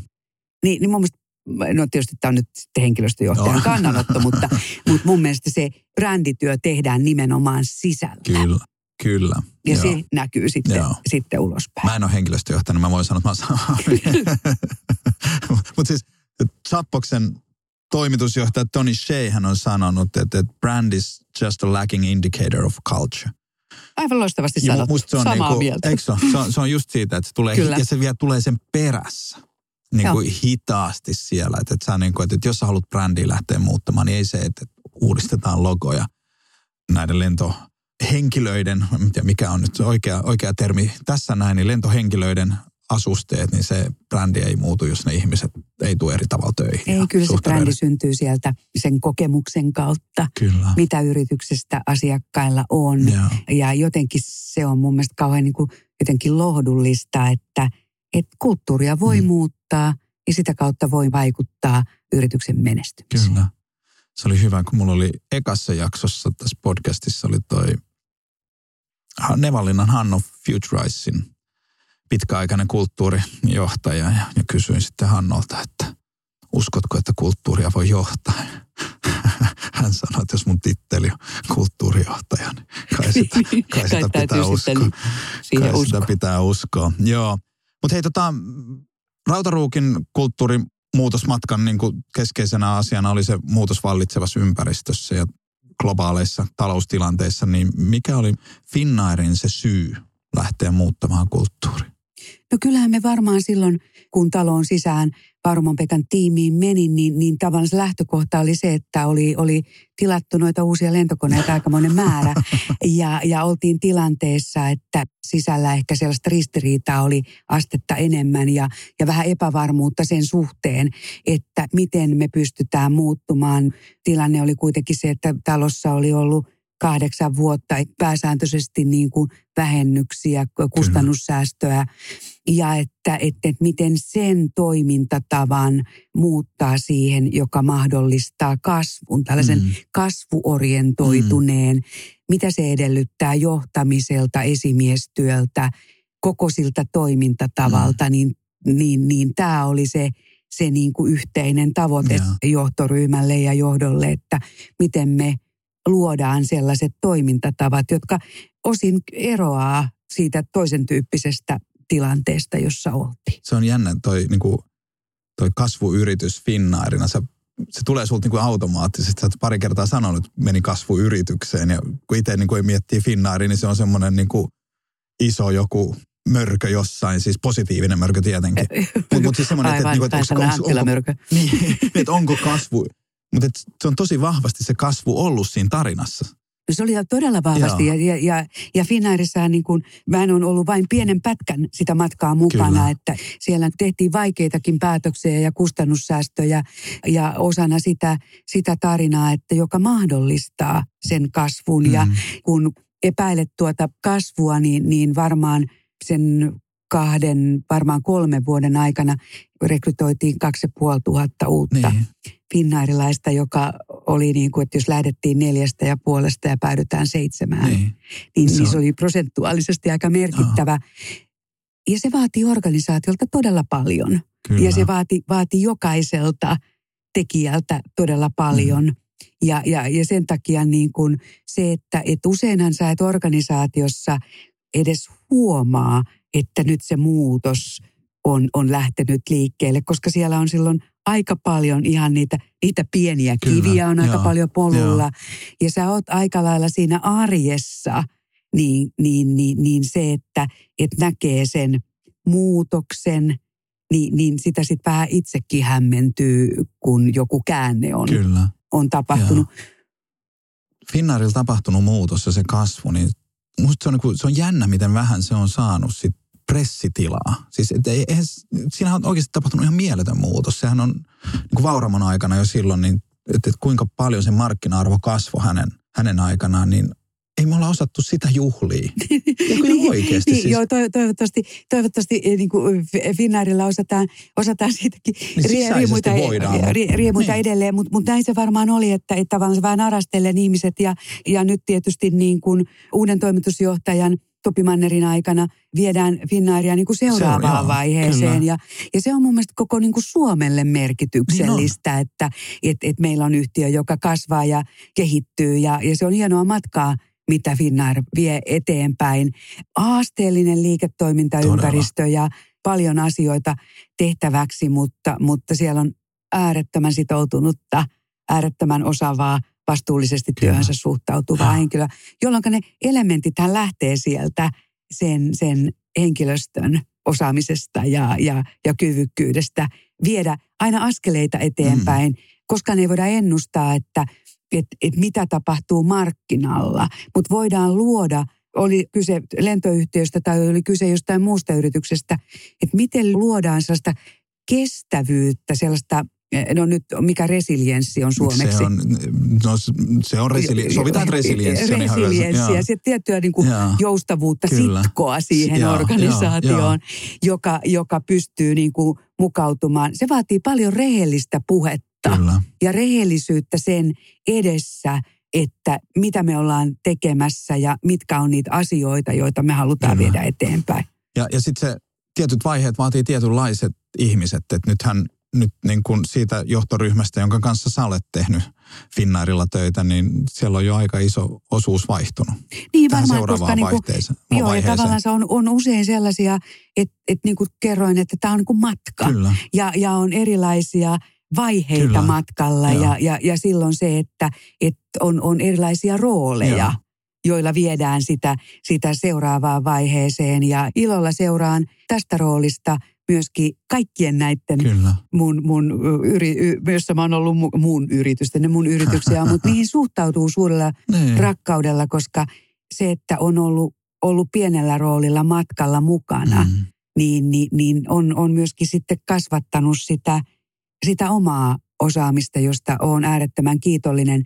Johtajuudesta kun puhutaan, niin kun aloitit kysymällä, että miten Eijasta on tullut Eija – mä oon äärettömän kiitollinen kaikille esimiehille, mm. kenen kanssa on saanut tehdä töitä. Ja, ja se mun mielestä antaa niin kuin itsellekin sellaisen haasteen, että miten mä voin olla auttamassa mun mm. tiimiläisiä, miten mä voin auttaa niin kuin nuoria työelämään. Tällaiset mentoroinnit on todella lähellä mun sydäntä, e, koska sä tarvit aina sen yhden ihmisen, joka sinuun luottaa mm. ja antaa sulle mahdollisuudet Kyllä. toimia. Kyllä. Se vie jo paljon se vie eteenpäin. paljon eteenpäin. Kyllä. Sitten mulla on tämmöinen yksi ihan pikku pikku kysymys tässä kohtaa podcastin lähetystä, että, että no miten se kulttuuri muutetaan? Hmm. Mitä pitää huomioida? Mitä pitää tehdä ja Tai no, mitä pitää tehdä, se on se ehkä se iso juttu. Mitkä on ne tärkeät asiat siinä kulttuurin muuttamisessa? Mä luulen, Panu, että me ollaan aika paljon niitä ehkä jo niin kuin sivuttu. sivuttu mutta, mutta yksi sellainen, minkä tässä voisi ehkä sanoa, että, että, että kyllä sun täytyy tunnistaa se nykykulttuuri että mitä sä oot niin kuin muuttamassa, että et sä lähde, lähde ja, niin kuin repostelemaan jotenkin niin kuin väärää asiaa tai, tai puhumaan. Niin kuin, että sen takia mäkin nyt kun on tuore yleläinen, niin, niin kuin varovasti sille sun täytyy tuntea se Kyllä. kulttuuri, että sä tiedät, mikä on se asia, johon sä haluat vaikuttaa. Ja. Se, että johto on aidosti valmis muuttumaan, muuttamaan tapojaan toimia. Mm. Siis tekemään jotain konkreettisesti. Kyllä. Se on aika oleellisen tärkeää, että se johdon esimerkkinä oleminen ei saa olla juhlapuhetta mm. pelkästään. Onko sulla jotain esimerkkejä sun historiasta, jolla niin kuin johto on tehnyt konkreettisesti tekojen kautta selväksi kulttuurimuutosta? No kyllä varmaan, niin kuin, varmaan yksi, yksi sellainen esimerkki liittyy nimenomaan siihen niin kuin johdon läsnäoloon. Hmm. Ja siellä niin kuin erinomaisia esimerkkejä esimiehistä, jotka on lähteneet siihen, että ei ole niin kuin tällaisia isoja julistuksellisia town hall vaan niiden rinnalla on sitä, että käydään vaikka konepajalla mm. ja, ja kierretään pisteeltä toiselle Kyllä. kuunnellen ihmistä. Se on aivan eri asia kuin se, että toimitusjohtaja puhuu niin kuin podiumilla. Kyllä. Tai Kyllä. lähettää niin kuin videolähetyksen. Joo. Sekin tarvitaan. Joo. Mutta vie vähän aikaa. On taas jälleen kerran sitä kahvihammasta kolottaa tosi paljon. Mutta se tuo niin no. siihen sen, sen konkreettisuuden, että et mennään Joo. lähelle. Sitten tällaiset kuka vastaa sähköpostiin vai eikö vastaa sähköpostiin, on, on tällaisia hyvin perinteisiä. Sitten otetaan tosissaan se, että jos joku toteaa, että täällä on liian kirkkaat valot, täällä on mm. pannut liian kirkkaat valot, e, e, otetaan tosissaan se ja annetaan ihmisille tilaa vaikuttaa siihen omaan Kyllä. työhönsä, siis aidosti. Joo. Ei vaan, että no tuu tähän workshopiin nyt kertomaan joku mielipitees, vaan että mä en tiedä, onko se jokulle vanhoja oppeja – tällaisesta työn tutkimuksesta ja systeemiajattelusta, mm. josta voidaan kivikeppi ja niin. nakki. Että kyllä, niin kuin jos sä haluat työtä kehittää ja työssä onnistumista kehittää, niin yleensä kannattaa kysyä niiltä, jotka sitä työtä tekee. Ja, ja tämä ei ole aina kaikkien, kaikkien agendalla, vaan sitä oppia haetaan usein, anteeksi Panu, nyt konsulteilta mm, tai mm, haetaan, mm. haetaan jostain ulkoa, kun voi olla – että nimenomaan tällainen yksinkertainen asia, että sä otat tosissas sen ja korjaat jonkun konkreettisen pienen asian siellä ihmisen arjessa Joo. kuntoon. Joo. Ei välttämättä maksa sulle yhtään mitään himmentää niitä valoja tai, tai lisätä niitä valoja. Sori, me ei saada nyt himmennettyä. Niin mä ymmärsin, niin mä ymmärsin mutta yritin, yritin viestiä, eh, viestiä tässä, että kyllä mä niin kuin puhun tällaisesta konkretiasta. Kyllä. Yksi oli, oli esimerkiksi se, että kun haluttiin rakentaa yhteistyötä, niin tehtiin niin ikävä temppu, että toimistorakennuksessa poistettiin lähes kaikki kahviautomaatit ja rakennettiin vain kaksi paikkaa kahviautomaatoille, joka pakotti siihen, että ihmiset törmäävät Kyllä. toisiinsa. No oliko tuo nyt sitten niin kuin kulttuuritekona kaunista ja ylevää tai hienoa, mutta se oli tapa, Kyllä. jolla mahdollistettiin ihmisten Kyllä. törmäyttäminen. Toimitila muutokset on mun mielestä isoja kulttuuriprojekteja, joita, joita on tehty, tehty monessa yrityksessä, että ei varmaan panu enää kenelläkään ole mitään johdon kerroksia, mutta ei siitä, mäkin olen 30 vuotta henkilöstöjohtajana ollut, niin kyllä mä oon sellaisenkin nähnyt. En ole koskaan kyllä itse ollut siellä. Niin, siis, mutta... me, niin se, on, se, on, se on, kyllä niitä vähän on vielä, mutta tota, onneksi ne on vähenemään päin. Mutta mut edelleen taas niin kuin, Tämä palautuu siihen kahvikuppi kerralla. Eikö Tämä niin? palautuu siihen, että kohtaamisten kautta Kyllä. voi monta asiaa, mutta siinä kohtaamisessa ja kaffi, kaffin juomisessa, mun on tyttären nimikin Katriina, että se tulee varmaan tuosta kulta Katriinasta. Katriinasta, niin, niin siinä kahvijuonnissakin on se, että pitää aidosti kuunnella. Joo. Ja kun sä oot kuullut, niin se on vähän niin kuin lahja sulle – että jos on joku asia, johon sä voit vaikuttaa, mm. joku asia, jonka sä voit korjata, jonkun huoli, jonka sä voit mm. poistaa, mm. Ja, ja se luo sitä luottamusta. Ja kun se luottamus on, niin vain Sillä se- taivas on rajana. Se, se, se on Kaikki menestyminen mahdoll- on, on- on mahdollista Ah. silloin, kun meillä on luottamus Ah. toinen toisiimme. Ja meillä Ah. on rehellisyyttä, avoimuutta Kyllä. siinä tekemisessä. Ja sehän vaatii paljon. Kuka haluaa olla aina pornorehellinen haavoittuvuutensa nähden? Mm. Koska se tarkoittaa myöskin sitä, että johto toteaa myöskin sen, että en mä osaa itse kaikkea. Mm, Mä tartten sua. mm. Ja mikä onkaan. Ihminen haluaa olla tarpeellinen. Kaikki haluaa tulla Eikö hyväksytyksi. Niin. Kaikki haluaa tulla arvostetuksi Mm. omana itsenään ja omassa työssään. Ja sitten jos mä vielä voin kokea, että mä voin auttaa sua. Koska siis aikoinaan tosi havahduttava niin kuin keskustelu oli Syrjäsen Tuomaksen kanssa Futuraisilta, kun puhuttiin työn merkityksellisyydestä. Ja, ja säkin oot puhunut tosi paljon työn Mm. merkityksellisyydestä. Ja nyt niin kuin, niin kuin tämmöisessä julkisessa diskurssissa työn merkityksellisyys, niin se linkitetään aina siihen, että ollaanko me poistumassa nälänhätä maailmasta tai ilmastonmuutos tai mitä ikinä, tosi, tosi isoihin asioihin, mutta kun Tuomas sanoi sen tosi hyvin, että, että, että oikeasti, että ihmisillä on niin kuin se merkitys ja se, että, että sillä työllä on jotain niin kuin syytä, niin se tulee, se tulee ihan vaan siitä, että, että sillä meidän teolla on joku vaikutus johonkin muuhun ihmiseen sun itse ulkopuolella. Erittäin hyvin sanottu. Eikö se ole? Että ne, On. ne, ne on vaan ne pienet teot, joilla niin kuin jotain tapahtuu, jotain positiivista tapahtuu jossain muussa olennossa kuin mus itsessäni. Ja sieltä tulee Juurikin, se. juurikin näin ja tavallaan kun tässä on ollut niin, kuin niin sanotusti ison äärellä nimenomaan yleensä tämän työn merkityksellisyyden äärellä, Mm. niin se, että jos voi olla pienenä palasena mukana organisaatiossa, joka mahdollistaa, että, että me suomalainen yhteiskunta on yhdessä, Mm. ymmärtää toinen toisiaan, onnistutaan yhdessä, niin onhan se aivan äärettömän kiinnostava ja, Mm. ja, ja jotenkin kiitollinen Mm. siitä, siitä tehtävästä. Kyllä, kyllä. Mutta siis pieni Finnairin kulttuuri, Rautaruukin kulttuuri ja Ylen kulttuuri tullaan muuttaa pienin teoin, pienin tämmöisin läsnäolon ja vuorovaikutuksen teon. Eikö, Niin no sit niinku, joo, koska niinku, ei, ei mulla oikein reseptikirjaa ole, enkä mä oikein osaa asioita, Mm. niin kyllä niinku mun mielestä tuo on se mun toimintatapani, että, että että ollaan niinku herkkinä sille, mitä me kuullaan siellä yhteisössä. Mm. Ja reagoidaan niihin ja luodaan sinne sitä, puhutaan paljon siitä psykologisesta turvallisuudesta, Kyllä. joka mun mielestä pitää äärettömän hyvin paikkansa. On vaikea olla luova, jos sun täytyy pelätä. Ja, ja organisaatio, jossa pelätään, ei saa parastaan. Se energiahan Mm. syntyy. Kyllä. siitä, että suhun luotetaan. Me palataan jälleen ta- Panu tähän Joo, joo, luottamukseen ja sen merkitykseen niin kuin joo, kaiken, kaiken sen eteenpäin kyllä. viennin. Sitten täytyy tietää, että minne me ollaan Joo. Matkalla. Mutta sitä matkaa ei kannata kiirehtiä, koska me ehditään kyllä sitä yhdessä miettiä ja pohtia, että mikä se, mikä se on. Ei, ei ole viisasten kiveä, Mm. joka, joka missään yrityksessä mm. sen jostain kaukoavaruudesta Kyllä. tuo, vaan kyllä se syntyy siitä yrityksen arjesta ja johdon ja. Joo. hallituksen ja, ja, ja markkinoiden yhteisestä dialogista. Joo.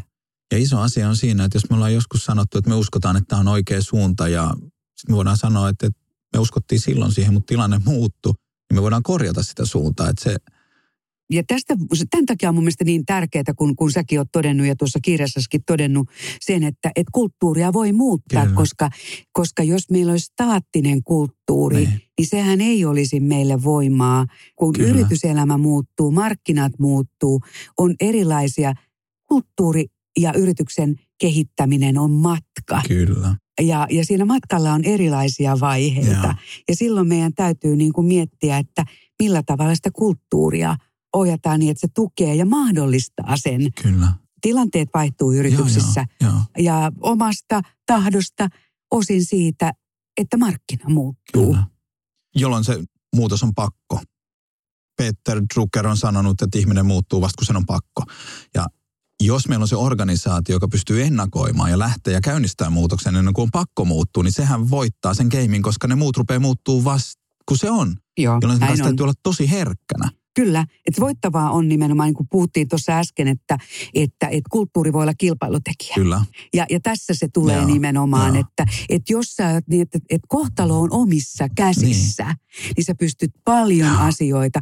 Kaikki se, mitä voidaan etupeltoon Kyllä, tehdä, Kyllä. on, on, on niin kuin rahaa laittaisi pankkiin. Niin, niin. Ja verrattuna siihen, että sä joudut pakon te- edessä, sun vaihtoehdot Joo. on vähissä. Se on just näin. Ja sitten kun me puhutaan niin kuin ihmisten kautta, niin myöskin, että se mitä me nähdään etukäteen jo, mitä osaamista me voidaan kehittää, minkälaisen johtajuuden kautta me viedään asioita eteenpäin. Tehdään niitä etukäteen. Mm. Ja, ja Mm. silloin kun Mm. markkina muuttuu tai muuta, niin, niin, niin meillä on valmiuksia Kyllä. toimia toisella tavalla. Ja jälleen kerran se luottamus on sellainen pääoma, jonka varassa kulttuurin muuttaminen Mm. on mahdollista. Meillä on meidän myyntikalvoissa, kun me mennään myymään organisaatioille yrityksen kulttuurimuotoilua tai selvityksiä tai muita, niin me puhutaan aina siitä, että, että niin kuin on hassua, kun organisaatiot odottaa nykyiseltä kulttuurilta tulevaisuuden tuloksia. Mm, joo, Vaan sitten tarvitaan se, niin kuin, että jos eikö hulluuden tai tyhmyyden määritelmä on se, että samoin tekemällä odotetaan, että me saadaan uusia tuloksia. Että jos me odotetaan, että jotain muuttuu siinä meidän niin kuin tekemisessä ja muutoin, niin se ei muutu sillä samalla kulttuurilla. Sitten sitä täytyy niin kuin viilata ja ja pikkasen. nimenomaan niin yhdessä. kuin, kyllä. Joo, yhdessä niin kuin hakea sitä, että et, et mitkä on ne meidän onnistumisen Kyllä. eväät ja, ja millä Joo, me saadaan aikaan se inspiraatio, intohimo ja innostus. Ja tähän ei tarkoita sitä, että järki olisi jotenkin pois pelistä. Tämä on järjen voittoa, mutta ihmisen käyttäytymisessä Mm. ihmisellä on tunteet. Mm, Jokaisella ihmisellä on Joo. tunteet. Ja, ja, ja niiden kautta me saadaan energiaa. Että tavallaan niin kuin totta kai me järjellä tehdään kyllä. ja rakennetaan strategiat ja rakennetaan painopistealueet, rakennetaan eh, key performance indicatorit ympärille. Mutta jos Mm. ei se yrityksen Mm. tarina, jos ei se rooli kosketa ja jos ei se tunnu omalta, Kyllä. jos ei se myöskin tunteen tasolla Kyllä. ole minulle totta. Kyllä. Jos yritys sanoo, että, että, että, että minä välitän Niin, sinusta, mutta jos ei se tunnu, jos se mun kokemukseni ei ole sitä, niin, niin mä uskon enemmän sitä kokemusta kuin niitä sanoja. kyllä. Ja sen takia tämä on tunteen ja järjen liitto. Ja siis varmaan nyt kaikki neurotieteilijät lopettaa viimeistään tässä vaiheessa tämän, tämän podcastin kuuntelun, mutta mä vähän oikaisen, että, että se miten mä oon ymmärtänyt kuin ihmisaivoista on se, että päätös tehdään se meidän limbisessä järjestelmässä ja matelia aivoissa ja limbisellä järjestelmällä ei ole kyky ymmärtää puhetta, tekstiä. Että siellä on vaan tunne. Mm. Ja päätökset tehdään aina siellä, eli kaikki päätökset on tunnepäätöksiä loppupeleissä, koska se järjestelmä, nyt vähän oikastuna, jossa ne niin päätökset tehdään, niin sillä ei ole kyky ymmärtää kieltä, jolloin se ei pysty tekemään järjellä niitä päätöksiä. Niin sen takia toi taas, mitä sä sanot, niin se on vaan niin totta. Hy- yksi hy- hyvä, hyvä ystävä Ben Notnahel, jonka kanssa on tehty muutamia projekteja ja, ja esimiestyötä pohdittu. Ja se lähtee juuri siitä, että mikä on se, joka lähtee sun, sanotaanko nyt näin suomen kielellä, niin kuin selkärangasta Mm. tuleva reaktio. Että onko se totta, se mikä, re, miten Joo, sä joo. reagoit, kun Mm. sä reagoit aina ensin tunteella. Joo. ja miten sä lasket kymmeneen ja mietit, että oliko tämä tunne Mm. totta, Mm. mikä oliko mun reaktio, millä tavalla. Kyllä. Ja se on myöskin niin kuin johtamisen apuvälineenä, että, että sä, sä opit ymmärtämään, että sä itsekin reagoit Kyllä. asioihin tunteella, Joo. etkä niin, kuin niin, että sä yrität sulkea pois. Empatiahan on paljon sitä, Mm. Kyllä. että sä ymmärrät Joo. sekä omia tunteita että sun toiminnan muissa aiheuttamia tunteita. Se on mielenkiintoista. Tästä, hei Panu, syntyy Joo. toinen podcasti tästä, tästä joo, aiheesta. Joo, mä olin just kysymässä, että miten, että väität sä nyt, että insinööreillä, se koti-insinöörilläkin on tunteet. Ja... Ei. Voidaan keskustella tänään. se, on, se on just näin. Hei, yksi kysymys vielä kulttuurimuutokseen liittyen, sitten mulla on pari tämmöistä vakkarikysymystä. Kun se kulttuuri, säkin oot sanonut, se muuttuu tosi hitaasti. Muutosta on vaikea havaita sisältä käsin ja havainnoida sitä, niin miten sitä voidaan niin kuin jollain tavalla mitata sitä, havainnoida, mitata, mitä ikinä se onkaan, sitä, niin kuin, että kulttuuri oikeasti muuttuu? Mm, joo, kyllä mä sanoisin, että se on kyllä aina haastava. Enkä missään tapauksessa sano, että tehdään niin kuin henkilöstötyytyväisyystutkimus, jolla mitataan se kulttuurin muutos. E, kyllähän se pitää näkyä siinä, siinä niin kuin arjessa ja useinhan siihen sokeutuu. Niin kuin se on just se haaste. Että et, et, et tavallaan sä, et, sä et huomaa sitä kun sit vasta kun sulle tulla ulkoa sanomaan. Kyllä. No, sehän on aivan loistava, Joo. se on kuitenkin se paras mittari, Niin. että se, niin kun asiakkaat vaikkapa Kyllä, näkee joo, sen. Joo. Varmaan kuulostan jo niin kuin aika, aika niin kuin tyhmältä, kun toistan sitä, että, että kyllä se siis dialogin kautta sen kuulet. Mm. Että muuttuuko se keskustelun sävy ja, ja ehkä se, että ne on niitä sellaisia pieniä askeleita, mm. että me muistetaan aina välillä pysähtyä niin kuin juhlimaankin. Mm, mm. Että hei, nyt Kyllä. me saatiin tämä aikaiseksi, annetaan tunnustusta siitä ja tehdään sitä näkyväksi, koska, koska johtaminen, joka on haastavaa ja nyt Joo. tänä päivänä jokaisella meistä on vähän tällainen johtajarooli, Niin. niin, niin, niin se, että, että, että ne työn tulokset siinä, siinä kulttuurissa ei näy kovin helposti, ellei niitä tee myöskin näkyviksi. Kyllä. Ja anna kredittiä sille muutokselle, joka on siihen oikeaan suuntaan tapahtunut. Ja, ja pitää muistaa, että tämä on maratonia. Että onko se sitten tankkauspaikalla, kun niinku voi vähän niinku tuuletella Joo. ja, ja muuta. Totta kai on erilaisia asioita, voidaan katsoa niin kuin niitä pulssikyselyjä, Kyllä. voidaan, voidaan kerätä palautetta ihmisiltä, mistä ne puhuu. Mm. Voidaan katsoa asiakastyytyväisyystuloksia. Mä joskus sanonut, että kun on kysytty multa, että mikä on niin kuin henkilöstöjohtajan työn mittareita, niin kyllä mä uskon siihen, että se yrityksen tuloksellisuus, se, että se toiminta Kyllä. onnistuu, Niin. niin. on, on mun mielestä se mittari Mm. niin kuin myöskin siinä Joo. kulttuurimuutoksessa. Se, että sen näkyväksi tekeminen vaatii sitä, että siitä sanotetaan Joo, konkreettisesti. Kyllä, kyllä. Säkin oot jo pari otteeseen todennut sen, että kun joku tulee, palaa vaikka vanhempainvapaalta, ni, niitä kun käy jututtaa, tai kun joku on ollut pidempään poissa. Nyt, että- ai, eikö täällä se- on ihan Eikö se, erilaista. ole, niin kuin, se, sehän on niin kuin silleen makeata. Ja mikä siinä on? Mulla oli yksi suuresti arvostamani HR-kollega, oli, oli ollut vanhempainvapaalla ja palasi organisaatio, joka on hyvin epähierarkkinen hänen lähtiessään. Ja hän, hän sanoi, että hän ensimmäisen viikon aikana hän havahtui siihen, kun uudet ihmiset, joita hän ei ollut ai- aikaisemmin tavannut, tuli ja esitteli, sanoivat nimensä ja tittelinsä. Kun aikaisemmin tittele ei, ei ollut, ollut mitään väliä. Ja siinä kohtaa hän havahtui siihen, että nyt, nyt hei time out. Että nyt tämä on menossa väärään suuntaan. Että jos niistä titteleistä on tullut yhtäkkiä tärkeitä, niin kaikki tämmöisiä. Mutta, Älyttömän hieno Eikö se- huomio. Joo, musta, Joo, että just, että mitä puheen kautta, Niin, taas mistä, palata. taas jälleen Kyllä, kerran, joo. mistä, mistä puhutaan, Kyllä. mitkä asiat Joo. nostetaan tärkeiksi Joo. ja mistä käydään keskustelua. No, no, no. Mutta nyt niille organisaatioille, joilla on ihmisiä, jotka ovat vanhemmanvapaalla, jotka ovat niinku kulttuurimuutosta tekemässä, tai no se kulttuuri muuttuu todennäköisesti koko ajan, niin kysykää aina niiltä, kun nämä palaa nämä vanhempaan vapaalla tai pidemmällä, millä ikinä vapaalla olleet, että miltä tämä näyttää, onko tämä muuttunut. Loppuun mä kysyn aina kolme kysymystä jokaiselta. Nämä vähän vaihtelee nämä kysymykset, nämä muut on oikeasti ne on kaikki melkein samoja, mutta nämä, kolme kysymystä kysyn jokaiselta mun vieraalta tähän loppuun. Ja tämä ensimmäinen on se kaikkein vaikein, kun siinä pitää kiteyttää, mutta sä oot ja kiteyttämisen mestari. Mitkä kolme asiaa on sun mielestä ne kaikkein tärkeimmät asiat vahvan yrityskulttuurin rakentamisessa ja johtamisessa? Suunta, esimerkki ja kahvikuppi. Mä sanoin, että sä oot hyvä siinä. Suunta, esimerkki ja kahvikuppi. Mm, loistava, kiitos. No minkäs neuvon sä antaisit sille Eijalle, joka harjoitteli esihenkilönä johtaja olemista silloin uran alkuvaiheessa? Että mitä asioita sä toivoisit, että hän tekisi toisin? Tai mitä hänen kannattaisi tehdä toisin, jos sanotetaan näin? Joo, kyllähän tuota niin, niin, niin ei ja sellainen pesservisser oli, ja on varmaan vieläkin, mutta, mutta tavallaan se niin kuin just sen, että et, et, ei kaikkea tarvitse yhdellä kertaa, eikä, eikä kyse ole siitä, että mitä itse osaa tai tekee tai tietää, Mm. vaan kyse on siitä, miten saa muut ympärillään Mm. onnistumaan. Että kyllä se niin kuin varmaan aika karmeeta oli sille omalle tiimille silloin, kun ei ja 30V yritti jotenkin niin kuin, ja, ja, ja se on sellainen, jonka kanssa mä haluan kyllä olla hereillä koko ajan, että kun on innostunut ja Mm, intohimoisesti mm, työhönsä mm.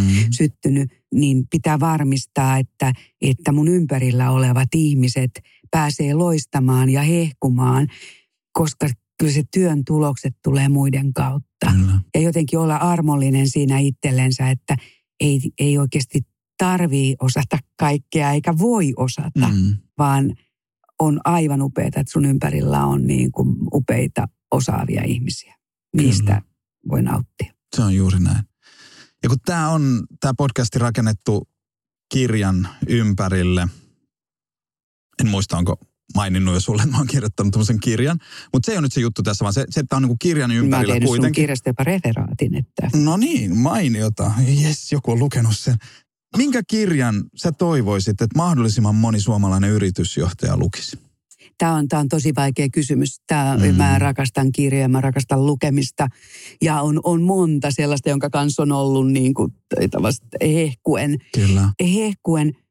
Se kysyit tätä multa vähän etukäteen, että mä sain sitä miettiä, mm. niin mä otan nyt ton Mä en ota nyt suomalaista, koska niin kuin... Mm, Hyväksytään. Eh, niin, Patrick Lensionen, onko se Advantage, eh, tai muu, joka puhuu siitä, että miten tärkeää mm. on, että johtoryhmä mm. rakentuu tiiminä ja tavallaan sellaisen niin kuin terveen yrityskulttuurin rakentamisen pohjaksi. Mä oon jotenkin siihen kirjaan, niin kuin, se on ollut varmaan sellainen, joka on aikanaan niin kuin jotenkin säväyttänyt. Kyllä että se kiteyttää hyvin, että miten itse asiassa sellaisen tiimityöllä, miten suuri merkitys sillä on.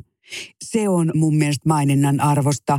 Sitten tämä Simon Sinekin Leaders Eat Last oli myös sellainen, niin kuin, jonka mä muistan, että, että jonka kanssa niin kuin pysähtyi. Yeah. Yeah. Helena Omanin tilannetajukirja avaa niin kuin paljon sitä, sitä, sitä, sitä asiaa. Ja sitten on yksi Panu Luukan – Kulttuuri on kuningas niin. kirja, niin. jonka kanssa vietin, vietin hyviä hetkiä ihan siitä syystä, että, että mä mielestä äärettömän hyvin sanotat sitä, mistä kulttuurissa on kysymys. Ja nyt kun otat tämän riskin, että pyysit mut haastateltavaksi, mm. niin siellä kirjassa on yksi kohta, okay. jonka mä haluaisin muuttaa. No niin.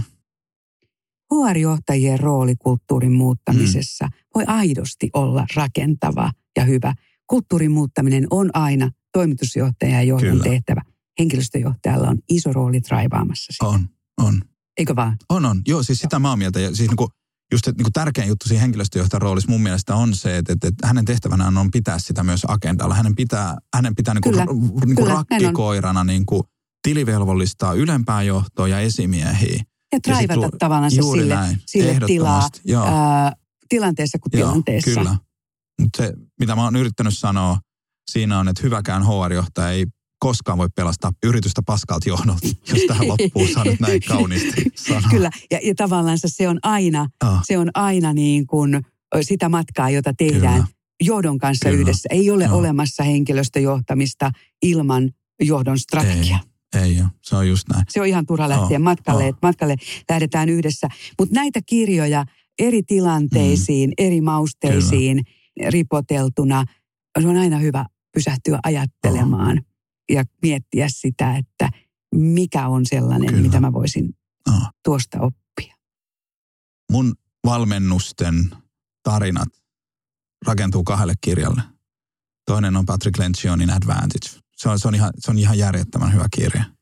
Se, se on vaan niin kuin, siis siinä on kaikki. Että nyt, nyt niin kuin oikeasti lukulistalle se. Se on, se on selkeä ja se on niin, se on vaan se, on jo, se on jopa aika ohkainen Se on jopa kirja. aika ohkainen, mutta, mutta se on semmoinen, että, että saa toteuttaa. Kyllä. Ja sitten toinen on Sean Ackorin tämä Happiness Advantage, joka on niin kuin positiivisen psykologian näkökulmasta niin kuin ihan, ihan, ihan, ihan niin kuin käsittämättömän hyvä. Mutta että et jos on tosiaan, niin sun ei kannata tämä on hyvä myyntipuhe, mutta sun ei kannata tilata multa nyt mitään presentaatioa, koska se on niin kuin pohjautuu advantageen. mutta jos joku muu ei ole lukenut sitä kirjaa, niin, niin suosittelen sit, lämpimästi, sit, joo, kyllä. Joo, ja tilaamaan myös presentaation multa, mutta sä osaat ne ja tiedät ne.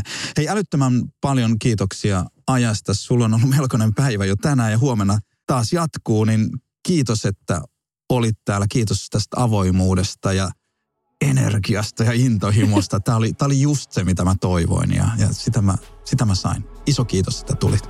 Kiitos Panu, tämä oli hauska ilta.